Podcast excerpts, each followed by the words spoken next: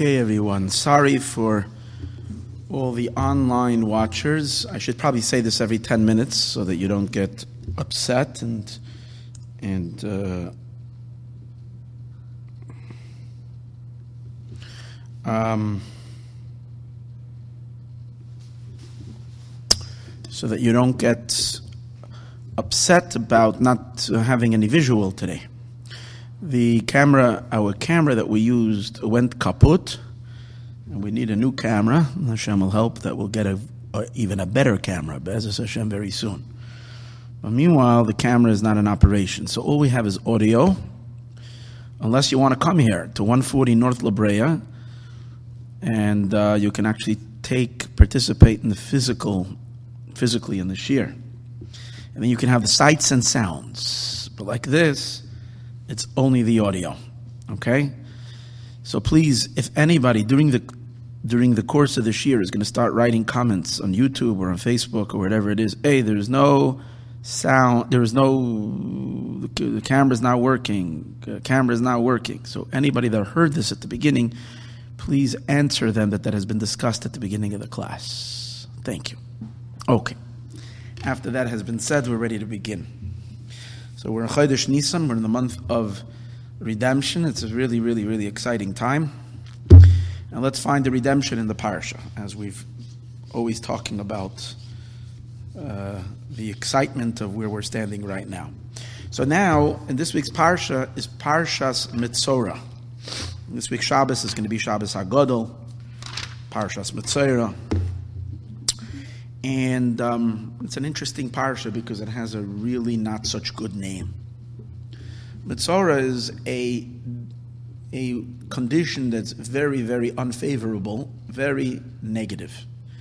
A mitzora is the worst kind of, has, carries the worst kind of a defilement.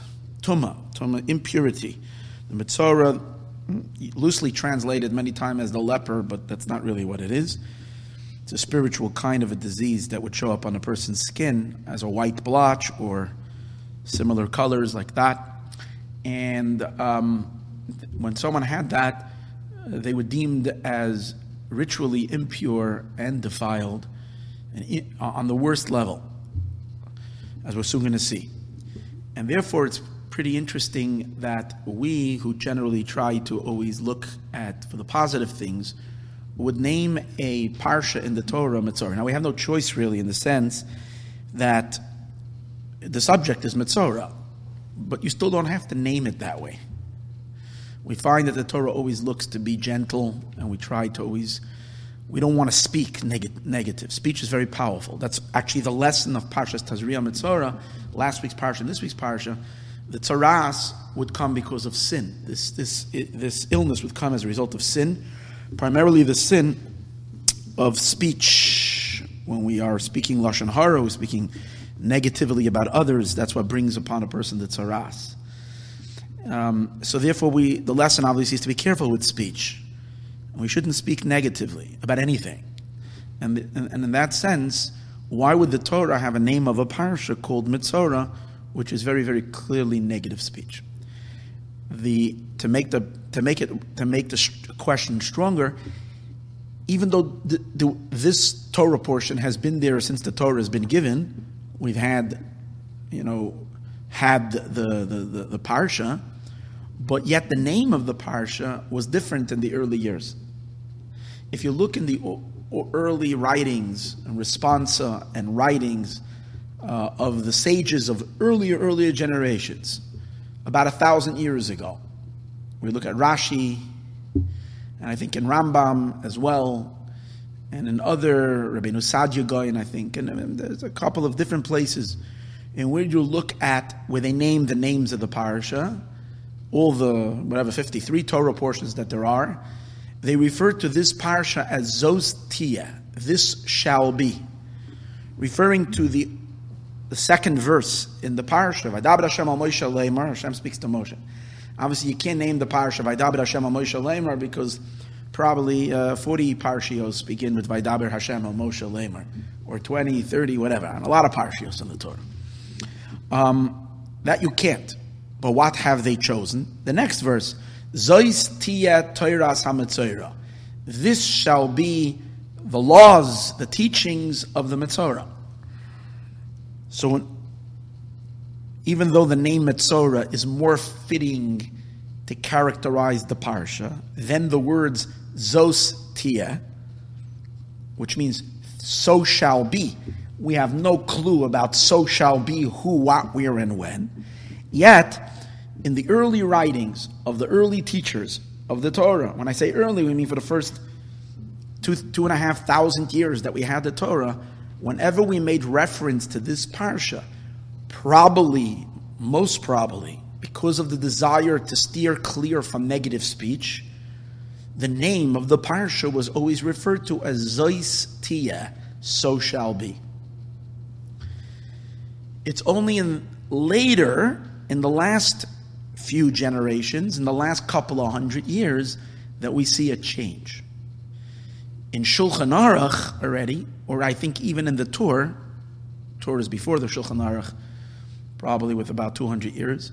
So we're talking about, from about five, six hundred years ago, we see a change. In the Shulchan Aruch, this parsha is referred to as Parshas Mitzvah. So everything in Torah is accurate, and everything in Torah is perfect. This that the later generations changed the name of the parsha. Now, obviously, you see that they're making a decision to change the name of the parsha. They're not just going with the flow they're not going with the flow and just. It's not like they have to invent to to, to um, they were the ones who created the names of the. If you say like 600 years ago, they sat down, they said we have to name the parshios. No, okay, it would be one thing.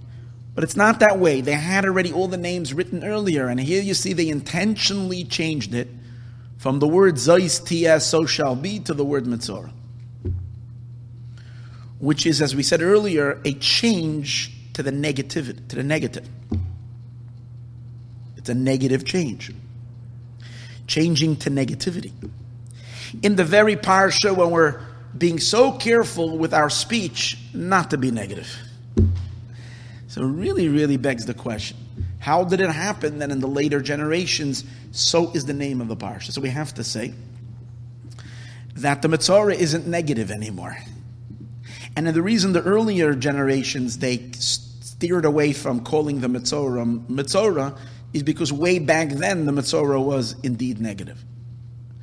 And um, we'll soon see. And therefore they had no choice but to not call him by its name or the name of the parsha, name of the Torah by that way, but say, so shall be. But it's only in the later generations that for whatever reason, we're already comfortable with the name Mitzorah. So we have to say because the Mitzorah is positive and isn't negative, because if it would still be negative, we wouldn't be mentioning its name. So that is an astounding phenomenon. That's an amazing idea. Let's understand how does that work? How does the Mitzorah change? Similar to what we had discussed in Parsha Shmini in the class, we said that the pig will change. The pig was always really bad, and the pig will become kosher. And here we're talking about the Mitzorah changing from being really bad, the worst kind of defilement, to being Tohar. To being, no, to being not negative, as we name a Parsha, the Torah Mitzorah. So in order to understand that, let's take a deeper look at what the Torah says over here. In the opening verse regarding the, the healing of the Mitzorah. Now, by the way, this Parsha is not about the n- negative state of the Mitzorah, about his defilement and all that. That's discussed in last week's Torah portion, Tazria. In this week's Torah portion, the Torah is talking about the healing process of the Mitzorah. When the Mitzorah is already, his tsaras went away, and what he needs to do in order to complete his purification. So there's a whole ritual that is performed over here. The Kohen has to come out to visit him, inspect him, see that it is okay. And after that, the Kohen does a process with him. You have to take two little birds, two pigeons, and they slaughter one of them, and then you dip the other one and you pour the blood over fresh spring water, good fresh spring water, and you take the slaughtered, the, the, the, the, the, the living bird, and they also have to take a branch from a tall tree, a cedar tree, and then a little grass, a hyssop grass, with a little red um, string of crimson wool. And then you tie them together, and then you take the bird and that little bundle, and you dip it seven times into the blood and the water, and it gets sprinkled. I think it gets sprinkled first towards, let me see, might even be sprinkled. No, it just gets sprinkled on the Metzorah seven times, and then that begins the process. Okay, we're not going to get into that whole ritual and what it means. Obviously, there's the infinite secrets of the Torah to, to, to, to explore that mysterious process of these two birds and this whole thing. Um, what I would like to ask is right at the beginning of the parsha, it says, So shall be the Torah of the Metzorah on the day of his purification. It says, Vahuva el HaKohen, he should be brought to the Kohen.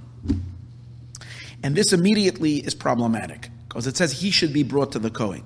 When that's not the case, he cannot come to the Kohen. He's not allowed to come to the Kohen because the Kohen lives inside the city. The Kohen lives inside Jerusalem. The Kohen is living wherever it is, inside the Machane, inside the camp.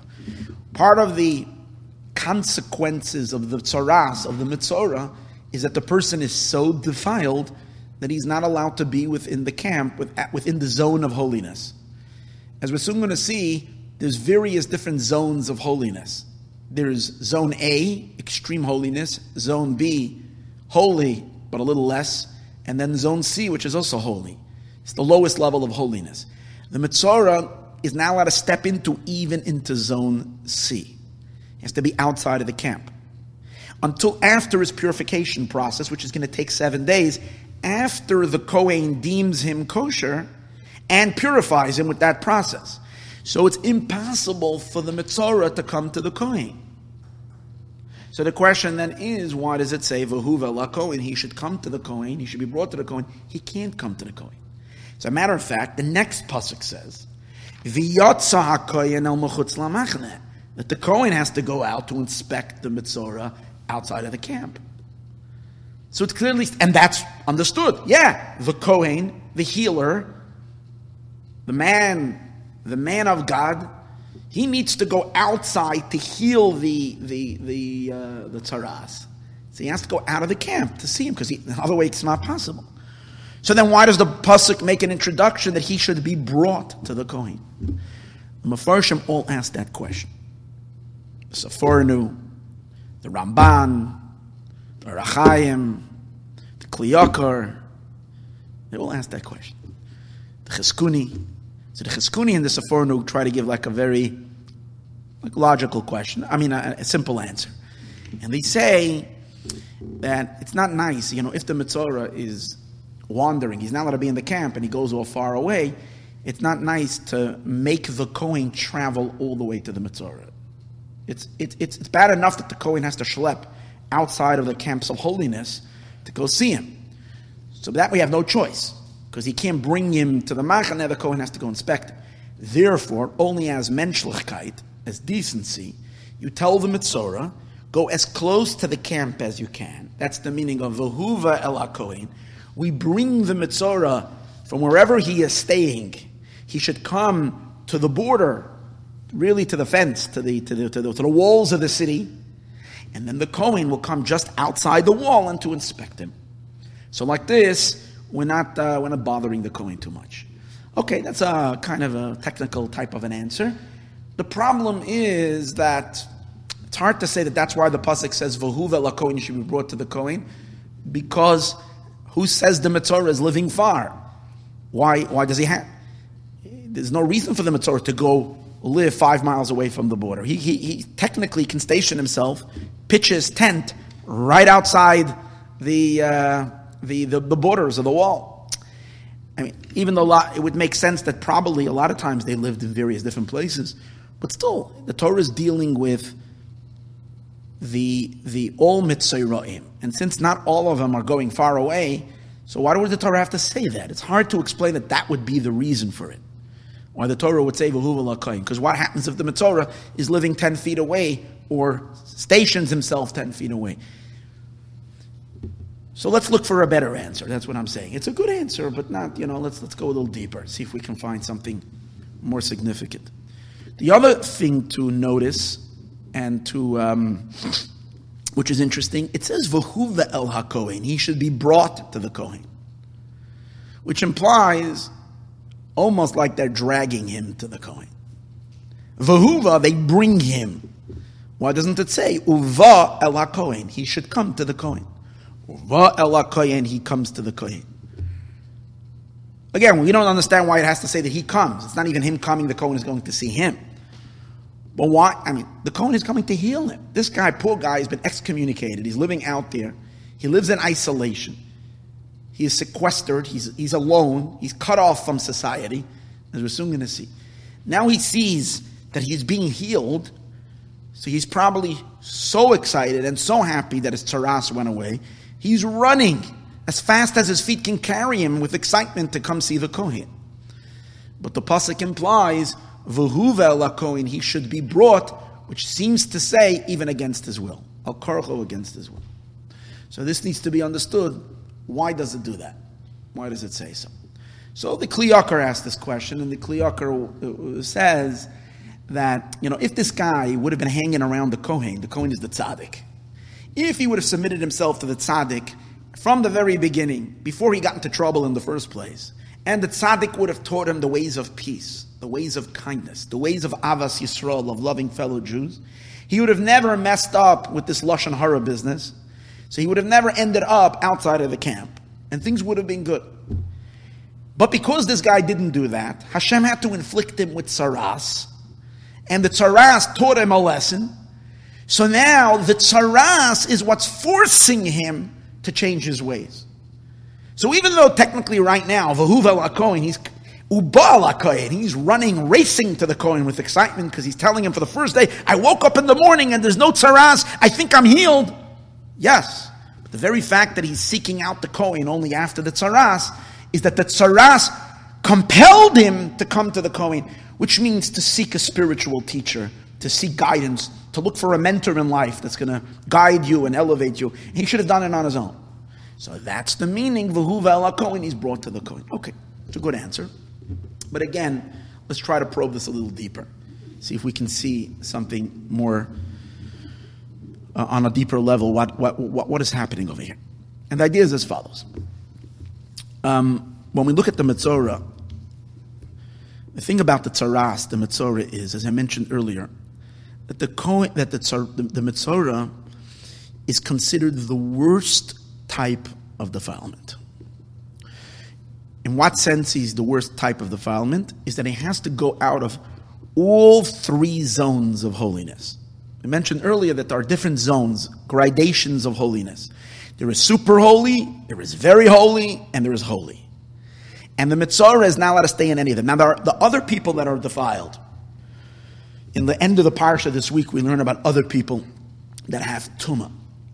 A zav, a zava, someone who touches, contaminates, comes into contamination with a dead body. It's not discussed in this week's parsha. These are various forms of impurity that a person has. They too have to stay away from holy. But none of them have to go out of all three camps. If someone comes into contamination with a dead body, he's only now allowed to go into zone A, which means the actual, the holy temple. But he's allowed to be on the Har HaBayis, he's allowed to be on the Temple Mount. What's called Machna Levia, the camp of the Levites. If someone has a Zav or a Zava, which is related to certain impurities relating to the body, um, then they have to go out of two camps. They're not allowed to be in the super holy, they're not allowed to be in the very holy. Zone A and Zone B are off limits. But zone Z, I mean, zone C, translated as, at least in, in, in Yerushalayim, as Jerusalem, they're allowed, to be, they're allowed to be in the old city of Yerushalayim, in the actual walled area of Jerusalem, they're allowed to be there. Because their holiness, they're not so defiled that they get, they get um, evicted even from there. The Metzora is so, his, his defilement is so strong He's the only one that gets evicted from all three camps. And we need to understand why is that. Well, when we take a look and we examine what brought Tzaras in the first place, so as I mentioned earlier, according to the um, teachings of our sages, the main reason for Tzaras comes for Lashon Hara. So Rashi says, actually, why does he go out of the camp? Rashi says because he caused breakages in people's relationships, because he he he he was a danger to society. He caused fights. He caused animosity. Because when someone goes ahead and bad mouths people, what are you doing? You're causing good friends to become separated. You're causing relationships to be broken. You call, you call, God forbid, the person is causing families. He's causing, God forbid, um, um, fights and, and, and strife amongst friends, amongst family members. Can cause a tremendous, God forbid, break and machlokas in the community. Every machlokas, every type of fight, it all begins with lashon hara. It all begins with negative talk. So Rashi says, he separated between people he distanced the heart of people one from each other, so therefore let him sit alone in isolation, separated from people. So Rashi very, very clearly defines what the malady of the Mitzorah is. He's a man that causes strife. He's a man that causes discord, animosity, hatred. We'll call machlokas. Because of that, he is the total antithesis to holiness. The very, very staple of holiness, the, the, the fingerprints of holiness is unity. Unity is the, what characterizes Kedusha holiness. Because holiness is characterized by, the essence of holiness is God, and God is one. And therefore, the community of holiness, being that they're all attached to one singular source, are also attached to each other. That's why we, the Jewish people, who are a holy nation, what does a holy nation mean? We are attached to Hashem. Va'atem hadveikim b'Hashem elokechem. We are attached to the Eberster. We are called Goy Echad. We are a nation that are one. We care about each other. We love each other. We hang out together. Um, because we feel attached to each other because we all share that common singular essence and that is our subservience to Hashem, and therefore we are all unified with God's oneness. The antithesis to holiness is a force that breaks up what's called pirud, separation. Um, and who is and, and, and, and, and that's the way Klippa is. Klippa is all about the unholy, is all about being scattered, separated, disconnected. And in the unholy, there isn't any true achdos, there isn't any true unity. There's only superficial unity. It's when people have the same self interests so that they can unify for a short little while, but since ultimately it's all selfish at its core, it's going to break, it's going to disintegrate. But in holiness, which is a subservience and a commitment and a connection to something bigger than you, and that is the Abishter, that is God, and that's why in holiness there is an intrinsic unity. That's why in Hasidus, we mentioned that in different classes, the force that is considered the most opposing to Hashem is a nation called Midian. Midian is the klipa, it's the, it's the, it's the, it's the power, it's the unholy power of strife. Midian means quarrel. The very definition of the word Midian means a fight, quarreling. So the nation of Midyan, they represented quarreling. That's why the Abishter says, the Koim Nikmas, go take revenge of Midyan. Because they stand opposite of Yutke Vavke, they stand opposite of Hashem Echad. Mitzayra, he's related to Midyan. That, that's his business. He walks around, he or she walks around from place to place and delivering various different information that's going to cause a medan. It's going to cause a breakup. It's going to cause a difficulty in the relationship. It's going to make it harder for the people to love each other and connect to each other and be one with each other. Therefore, we can understand how the Mitzorah is so opposite and so antithetical to everything holy. For that reason, he or she cannot even walk into the zone that has the most minimal holiness, that area cannot tolerate this person. And therefore it spits him out. So the Matzorah has to be outside of the camp. To take that a step further, not only is he distanced the Matzorah from the three levels of holiness, that holiness can't tolerate him, even the unholy is uncomfortable with the Matzorah. That's how uh, malicious that, that, that Lashon Hara is. Where do you find that? You see, when the Matzorah is outside of the camp, he has to sit in isolation. And the law is he's not allowed, he has to be sequestered. He's, no one is allowed to hang out with him, him or her. Who's not allowed to hang? So Rashi says, even other impure, defiled people can't, can't room and dorm with this person. So let's say you have a Zav who doesn't have to go out of all three machanas, but for whatever reason is looking for an apartment outside of whatever. So he goes and he wants to meet up with the with the with the Mitzorah. No, he can't be together with him. So even there's all and there are three types of tumah that are mentioned. And all three of them, which are three levels of impurity, the Mitzorah has to be isolated from all of them. So we're talking about an entity, a being that is considered so, so opposite of holiness to the extreme of the extremes, basically stands against God. That's, that, that's what the Mitzorah is. Now, why? If he spoke Lashon Hara, why is he considered to be against God?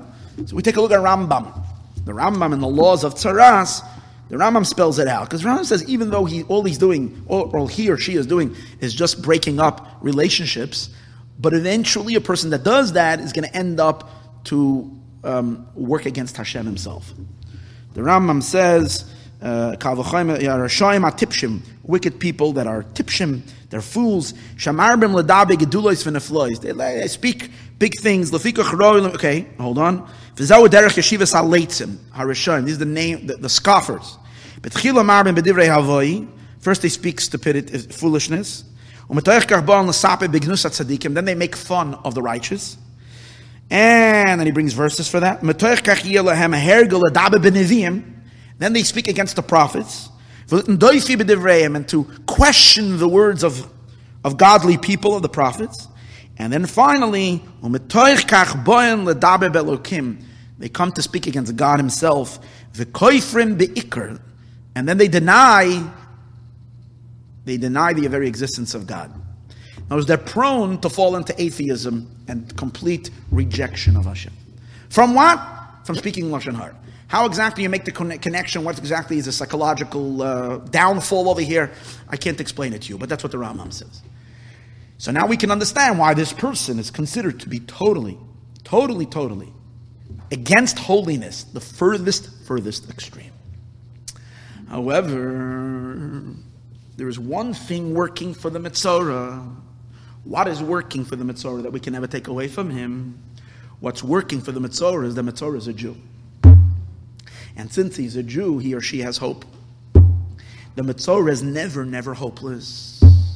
Why? Because there's no such a thing as a, as a Jew that's doomed forever. The Pasuk promises us, Ki lo yidach mimeno nidach. It will never be cast away someone forever to be cast away forever. And therefore, it says in Shulchan Aruch, the, in the Shulchan Aruch of the Tanya, Shulchan Aruch Harav, and Hilchas Talmud Torah, the laws of Torah study. Over there, the Alter Rebbe, Shneur Zalman of Liadi, questions. We know that a person who's learning shelo lishma, especially someone who's learning for the wrong purposes, to, to show others, to be a show off or the like, or to get or to the point to prove others that he's smarter than them. That's the worst way of learning. And when you're learning Torah like that, the Torah is actually producing is having a negative effect on the world. It's not producing holiness. It's producing klipa. It's festering full of forces of impurity. They're deriving energy from the Torah that this person is learning. So the Alter Rebbe asks the question, should that person continue learning? Or should we make sure that the person, we should take all of his books and hide them, take them away from him? So the Alter Rebbe says, for sure not. You let him learn and let him continue doing Torah and let him continue doing mitzvahs. Why? Because every mitzvah you do, deep inside the mitzvah, there is, there is a godly flow. It's only covered up with a bunch of unholiness. But the Alter Rebbe says, and then in the end, every single neshama is going to do tshuva. Why kila yidach mimenu nidach? We have a promise from God that there will never be a spark of Hashem that's going to be completely severed and disconnected. So whether in this gilgul, meaning in this incarnation, or whether in a future incarnation, which by the way, today's days is already we're done with the incarnations. We're already in the last, we're already in the last recycle. So no one is coming back again. So the, the tshuva that has to happen is now the tshuva, the last, the last generation, everybody's to come back. So therefore, he says, so let him at least do mitzvahs, because eventually he'll reclaim all those mitzvahs. When he does tshuva, he will, he or she will bust, will crack, will break, will, will all the klipa will disintegrate, and the holy essence of those mitzvahs will, will, will reveal itself, and this person will have increased godliness in this world. When they do tshuva, they will transform what we call the darkness to light. So we have a promise that every single person will do tshuva, including who? Even someone as terrible and as opposite as holiness, antithetical to holiness, like the Mitzvah. Why? How do we know they will make that choice? Because God will never let a soul be completely severed. That's the rule. Now it's interesting. The Alter Rebbe says this about, about an individual Jew. This past Thursday night, we were learning about this, and this, this, this past Thursday night, we learned a phenomenal discourse um, uh, about Hachodesh Azelachem Rosh Chadashim. You can listen to it. It's on our. It's not on the website yet. I have to put it on the website. It's on YouTube. But Hashem, I'm going to post it online. Again, I'm. Uh, we already didn't have the camera wasn't working, so we don't have a visual on it, but we do have the audio. And in that class, we learned the discourse from the Lubavitcher Rebbe.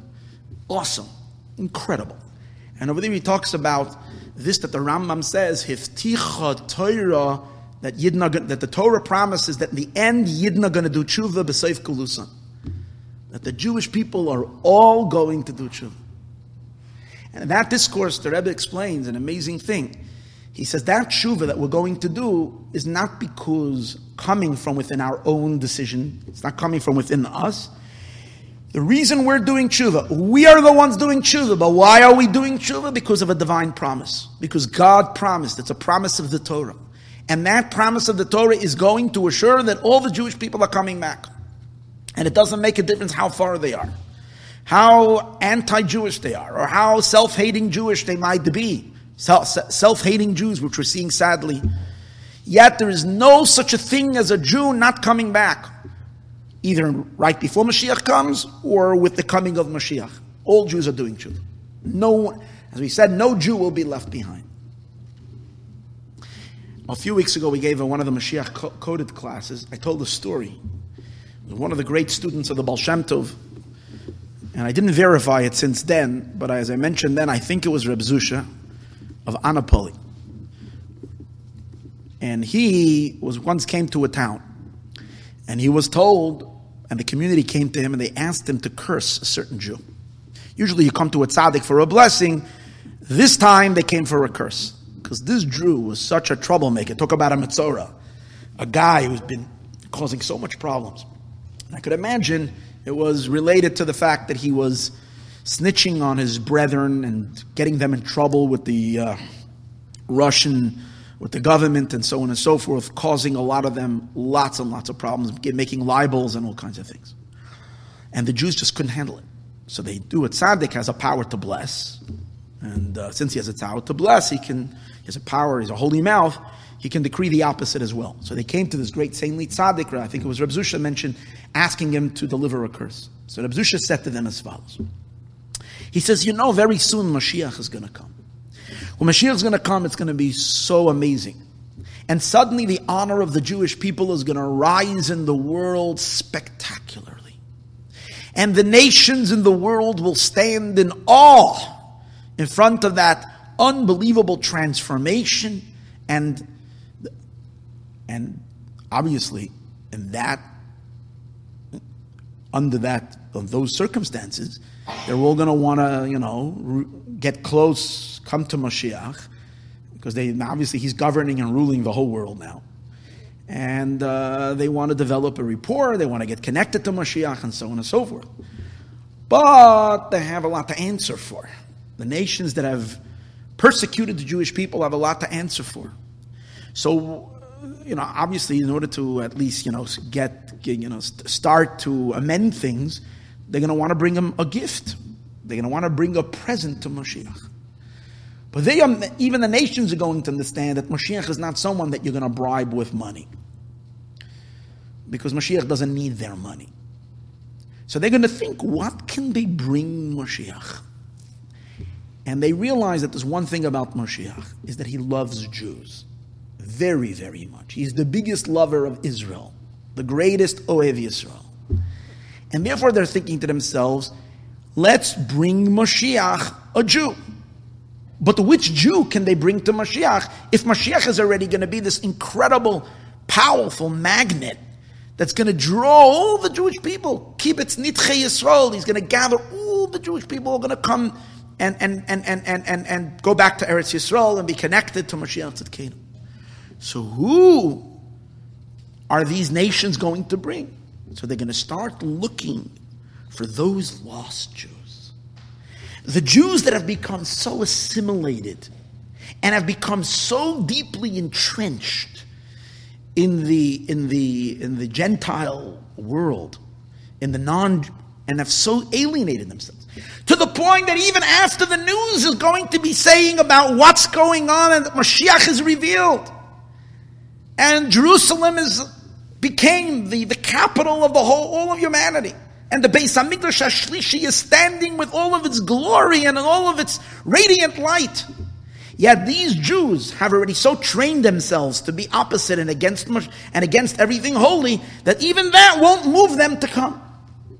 When the nations will find out, when these people will find out that this person is Jewish, they will come and grab that Jew, force him onto a wagon, force him in this tense, onto a plane, and pull this and bring this Yid in front of Mashiach and deliver this Jew. And that bribery is going to work. That's one thing that's going to work with Mashiach. Mashiach is going to be so satisfied and so elated and so delighted with the return of these Yidden that are going to come back to Moshiach. So this great tzaddik, Reb Zusha said, the Jew, this very Jew in your town, that is going to be the present that the Gentiles are going to bring to Mashiach, that's going to bring such simcha to Mashiach, and you want me to curse Mashiach's present? That's the story.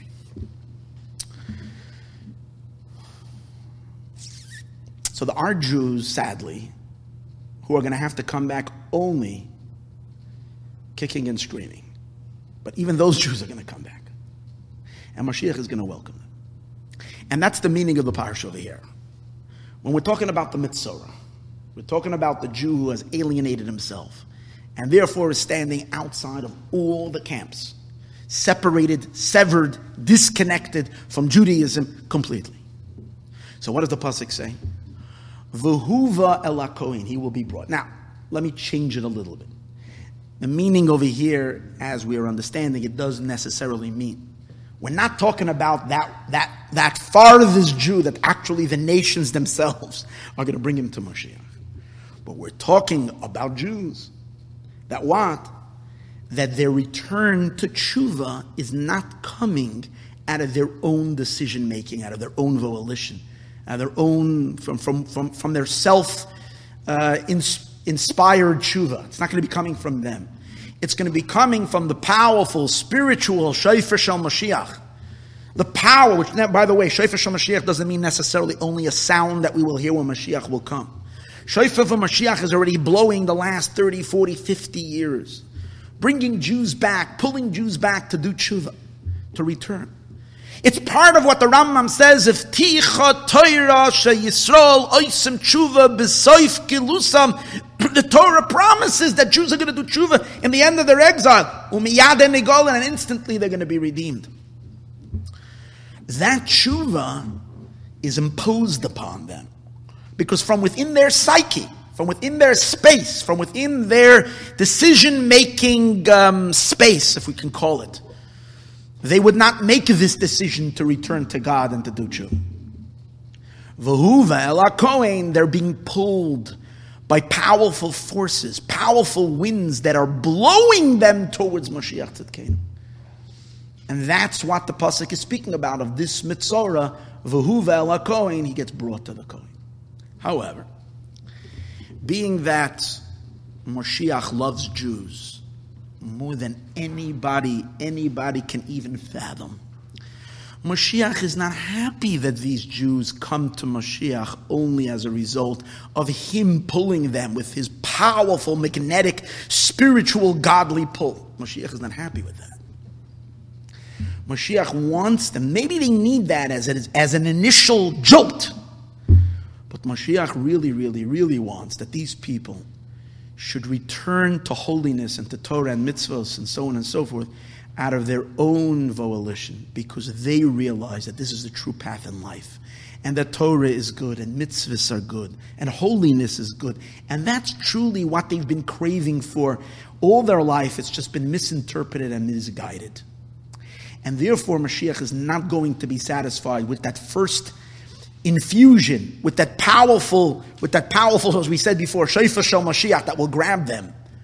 But what does the pasuk say? After v'huv el hakoyen v'yotza hakoyen el mechutz lamachne. The kohen, the kohen represents the forces of holiness that are bringing healing to the world. Operate on two ways. First, they operate in a manner is that they pull is they create that powerful suction to bring Jews in. But then they don't, but then the Kohen goes out. El mechutz lamachne. Mechutz lamachne means the Kohen is descending to the place, to that space where that person who's not interested in Judaism, is not interested in godliness, is not interested in this, in identifying even as a, as part of the Jewish people. Whatever. The person supports BDS. He's fighting for the for the Palestinian uh, cause. He whatever. Everything, anything with Judaism is alien, far, not interested at all. And yet, the Yotza Kohen, the Kohen goes out to that person's to their place to help them recognize from within themselves that their non-Jewishness is just a klipa, it's not who they really are, and that their true desire on their own is to be connected to Am Yisrael, to the Jewish people. So there are those, you know, you always hear, there are these um, very, very smart rabbis who learned a lot of Torah. They learned so much Torah and they know so much. And therefore they tell the Jewish people how four-fifths of the Jewish people are going to be cut off and God forbid they have no relationship, and they're non-religious Jews, and they're Erev Rav, and they're who knows what. You hear this talk all the time. Go on YouTube and listen to rabbis that will tell you all the doomsday things about all the Jewish people. And it's very, very sad. The problem with all these rabbis is one thing, they didn't learn Hasidus. They didn't tune in yet to the Baal Shem Tov. They definitely didn't tune in to the leader of the generation, the Lubavitcher Rebbe, who changed the dynamics of everything. He revealed that a Jew is a Jew, is a Jew, is a Jew. And no matter how far the Jew is, because he has a deep, deep, deep diamond, and the greater the diamond, the more it's concealed. That's just the way it is. These Jews have the greatest light. It's not their fault that they're so covered in klipa. So we have to have tremendous compassion and love. And the more the person is kicking and screaming and does not want to hear what you're saying, the more the greater the diamond of that Jew is. And the Mashiach is craving the souls of these Jews. And therefore, yes, all Jews are going to be redeemed. Every single one of them. The farthest ones, most disconnect, they too are coming back. But take a look at the chesed and at the kindness of what the Abish has given our generation a leader. And that's why he's the leader. The reason is, it's not enough, he explains, that these Jews will do tshuva because Mashiach Tzedkenu's neshama will pull them. That's not enough. Because then they'll always feel that, you know what, we only came back because you pulled me, not because I wanted to come. So take a look at the love of the Abish there. What is God going to do for these Jews? After the initial pull, which they need, because they're chas v'shalom so stuck in the muck that they can't get out on their own. So they need a jolt. They need a crane to pull them out. And that's Mashiach's crane that's going to pull every Jew out. But afterwards, Mashiach is going to let put them back down in the place where they are and help them. When I say Mashiach, I don't mean necessarily Mashiach after he comes. It's part of the process in the last 20, 30, 40 years. Jews were jolted. Something inspired thousands of Jews to do tshuva. There was some kind of a ruach tshuva that was brought into the world, actually through Mashiach Tzidkenu. This is his, his impact on the world. But after that, these Jews also become seeking Jews, and from within themselves found their way and did tshuva and came back to Yiddishkeit. It's both. It's v'huva el Kohen. He will be brought forcefully to the Kohen. When we say forcefully means through a power that's beyond his and her decision making, some kind of some kind of a power in the universe, some kind of a spiritual power that's impacting the tshuva. But then it's going to be v'yatza koyin al machne, so that to heal the person in the very space where that person is, to lower himself down to every single Jew, to elevate the Jew from within their own space, so that they can choose it not through an overwhelming force that's outside of them, that's impacting them, but through their own process of appreciation, of realization of what's true and what's real, and that's how they do tshuva. Once that happens, you know what happens to the Balchura? You know what happens? That Mitzorah becomes, is a Balchura. Once the Mitzorah is a Balchuva, he stands higher than the Tzaddik. And the reason why the Balchuva is higher than the Tzaddik is because the Tzaddik only has light. And the Balchuva has darkness that was converted to light. And when darkness is converted to light, the brightness of that light is much greater than the light that has always been light. Who says that? The smartest person of all people, Shlomo Melech. Yisrin ha'orim min The advantage of light from darkness, which simply means after it's dark, the light is so beautiful, so delicious. But that's only the superficial meaning. After the darkness, we appreciate the light. But there's a much deeper meaning. Not after the darkness, we appreciate, we appreciate the light more. But light is so much greater when the light was actually first darkness. When darkness itself is transformed to light, that is the greatest light. And therefore, the Mitzorah is going to be the brightest human being ever. Dafka the Jew that hung out, never came into shul, not even Yom Kippur. Never going to go to shul. I'm not going. I'm not having anything to do. These Jews are going to shine with a brighter light. Isn't that refreshing to hear that? That's so different that we hear. Amazing. All the Yidden, and Baruch Hashem, there's so many. See, four fifths, probably 80% of the Jewish people are going to be the brightest stars because they're going to do tshuva.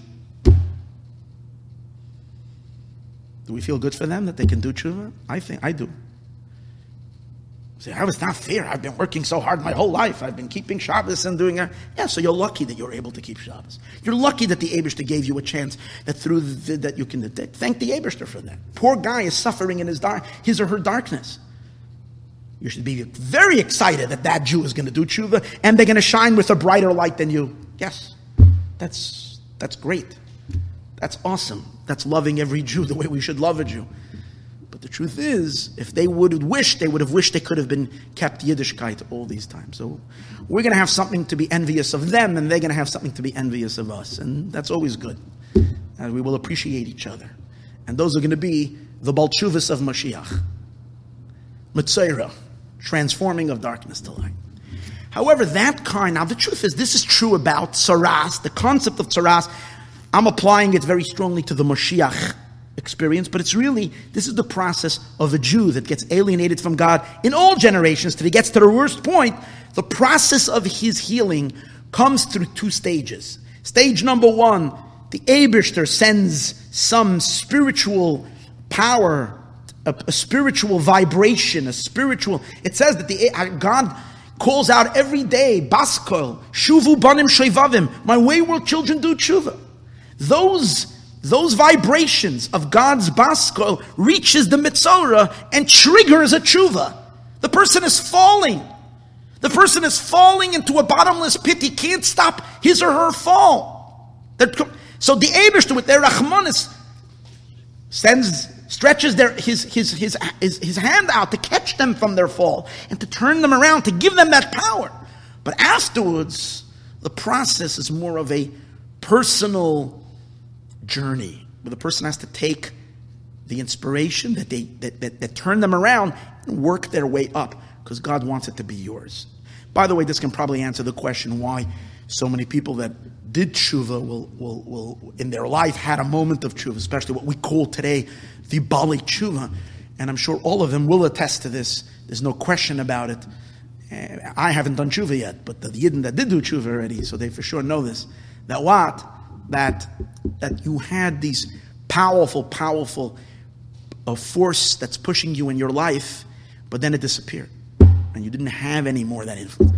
But it's not that you didn't have any influence. God has sent you teachers and guidance and books and other ways where you can make that journey more, more on your own on your own. The beginning you're pulled. Why are you pulled? Because that's called the Sarusa Deliela. The Abishter loves you so much that God sent his powerful, sent you a, a, a, or God hugs you, pulls you in with his powerful, with his powerful uh, hug. But then Hashem wants you to do it on your own. So he softly directs inspiration. He directs the Kohen to go outside of the Machne, to reach the Jew, and to feed the Jew, to nurture the Jew. And that Kohen can come in so many different forms, what it is that's guiding and pulling, and not pulling, but allowing gently, prodding and enabling the person to heal and come back and do Jew. However, this idea that the Mitzora, who is the Balchuva, will be will, will, will have achieved something that all their sins, imagine this, that darkness itself, and that all their sins will become the brightest light, what we call the sapcha chashucha lenahura, darkness will turn to light, is something that really will only happen in the Messianic era. In the days of Mashiach, we will see the most phenomenal thing that darkness itself is converted to light. Before Mashiach comes, we don't have that really manifest in the world. What we do have is we have sometimes that in the place that was once dark, there is light. That too is called transforming darkness to light, is that the darkness went away, and in the place that was once dark is now occupied with light. That's also showing on an powerful, powerful, powerful light that it's able to go down so low even to a space that was once dark. That the light is limitless. I'll give you another example for that. In, in Mitzrayim, it says Mitzrayim was such a, Pesach is coming. Mitzrayim was such a place of defilement. It had such tuma, such impurity, and it was such a thick impurity. It says that any that that the reason the Jews couldn't get out because no one can come heal, no one can schlep them out. Because holiness can't come down there. The moment something holy came into Mitzrayim, the holy became corrupted. You can't send anybody out into that place because it's like you have a teenager that got lost in some club or some some some some some disco or whatever, and you're sending another teen to go get him, and then the second teen also got lost in the place. You send the third one. See, they all got schlepped into it. Mitzrayim was such a dark place that when you're sending someone in to get them, that person themselves gets corrupted. That's why the Torah says, we say it in the Agada, that even a malach couldn't do it. Anivaloi malach, anivaloi shliach. The Abishter himself had to do it. The infinite light of Hashem. In a Chassidus it says, HaKadosh Baruch Hu b'chvoide refers to the Or Ein Sof, the infinite light. Because anything less than the infinite, even a manifestation of the divine can't work. A spherotic element, a, a element of the spheros, of the attributes, couldn't do it. Only the Ein Sof can go down to a place of darkness and to and to pull out the Yidden. That means that the Or Ein Sof is infinite. But when the Jews went out of Egypt, Egypt itself remained unholy. The Jews pulled the sparks out of Egypt. They left Egypt. These very Jews that were once in a dark place, their hearts were filled with, with klipa, now became holy. They had yearning for Hashem. Had a desire to go receive the Torah. Wow. So in a place that was once dark, there was now light. But not that the darkness itself transforms to light. Not that the sin itself becomes merit. When is that going to happen? That's going to happen when Mashiach comes. When Mashiach comes, we're not going to run away from Mitzrayim. Mitzrayim is going to become holy. And I've, and I've been speaking about this. If you listen to the Parsha Shmini class, by the way, anybody that's listening tonight, you didn't listen to the Parsha Shmini, I would highly recommend. It's called a kosher pig. That class, so there we spoke about it. You're seeing today in the world that the very forces that have caused so much pain and suffering to the Jewish people throughout the ages, the forces of Edom, the forces, have become the greatest allies and the greatest powers that are going to push the Jewish people to the redemption. It's unbelievable what we're seeing. We're seeing what we're witnessing today in the news. We're walking around our business, daily business, as if, you know, life goes on, but it's not life going on. What's happening, it's sad to me, it hurts me deeply that some people don't even see this at all. But it's, it's the truth. We're in the midst of a most, un, most magnificent redemption. It's happening. The miracles, the politics that you're reading in the newspapers is the story of the redemption.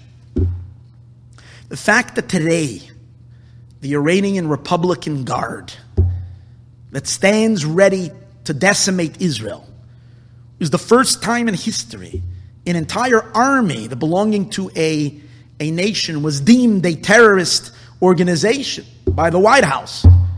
That is miraculous. That has zero, that, it should have been done 30 years ago, but it hasn't. But now it's happening.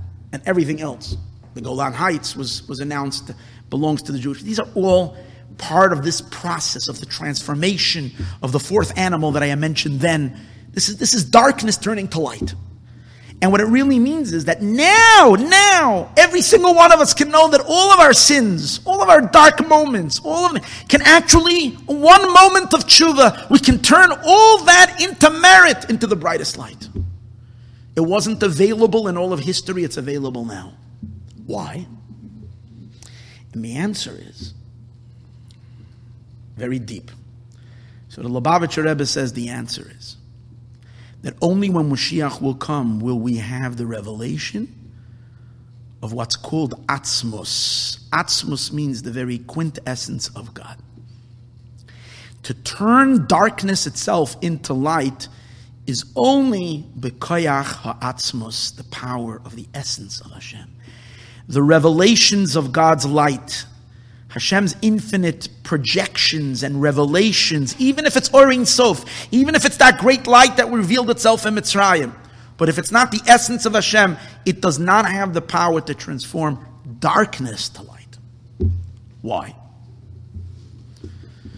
Why is it only in the Abishter himself to transform darkness to light? So he brings from the previous Chabad Rebbe, Rabbi Yosef Yitzchak, a very deep teaching. I'm going to do it very shortly. And he explains like this Darkness and light are two opposites. To convert one to the other, one is holy, good, light, revelation of Hashem, the other one is concealment of God. So the two have no relationship one to each other. Usually, wherever there is darkness, is off limits to light. Kedusha cannot go into darkness. If Kedusha goes into darkness, Usually what happens, the darkness grabs the Kedusha, as we spoke earlier, and converts it to darkness. And the darkness becomes even stronger. We mentioned earlier that unless it's an infinite power of light, that it's able to penetrate even into the darkness. And then what's going to happen? The darkness is going to vacate and the light will take its place. But not that the darkness will convert to light. What does it take to convert darkness to light? Only Atzmos, only the essence of God. Why? So he says, simple idea. He says, let's trace. Ultimately, everything has to come from Hashem. So all negativity and all evil and all what everything that's like horrible and even garbage in the world, really negative stuff. If we trace them back, back, back, back, how do they exist? They can only exist because God is hiding himself. And then Chassidus, that's called the power of the Ebershter's Tzimtzum. Hashem has a power of Gilui, Hashem has a power to reveal himself, and Hashem has a power of Tzimtzum, he conceals himself. So be, as a result of the Ebershter's Tzimtzum, this power of concealment, of contraction, so in the space where God is not, so to speak, or at least imagines itself as God is not in that space, negativity can come in. Where God is, there is no negative. So what's holiness? Oh, holiness is a place that's not so impacted by the tzimtzum. The light of Hashem is flowing into that place. But the places of darkness, they're thriving on the tzimtzum, on the contraction, on Hashem's hiding of himself. Obviously, they too must have a little bit of light of Hashem, or else they couldn't exist. But the light is so little, and therefore the klipa is very strong in that vacuum of Hashem, which is in that space of this tzimtzum. That's as long as we are dealing. So if we're measuring, if we're looking at these two elements, light and darkness are opposites. But let's go back to before creation, before the whole process begins, and all you have is the essence of God. Over there, you have two potentials. What's the potential? There is the potential of Hashem to express himself, and there is also the potential of God to do what? Not to express himself. Now, here's what the, the Frierdiker Rebbe says. This is what Chassidus, the brilliance of Chassidus. Chassidus says, if you ask the question, in that level of the divine essence, are these two separate potentials? A potential to reveal and a potential to conceal, to, to, to, uh, to, to withhold or to bring him, to, to hold in? These are not two separate powers. It's one idea.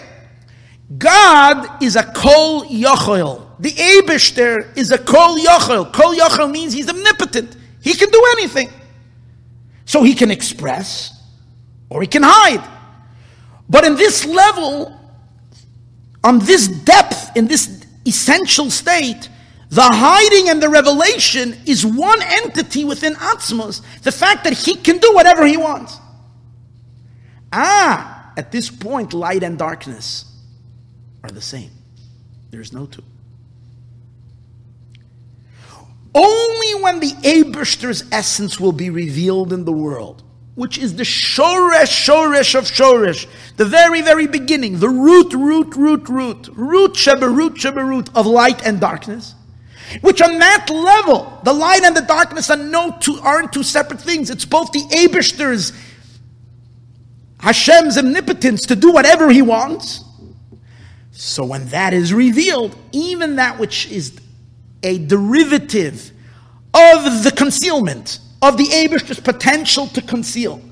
Even if it's a gazillion levels derivative, meaning it comes through stages. Hashem's concealment allowed for this to happen, which allowed for that to happen, which allowed for that to happen. And until you get to an extreme, extreme manifestation of, of, of, of a horror, of something so dark.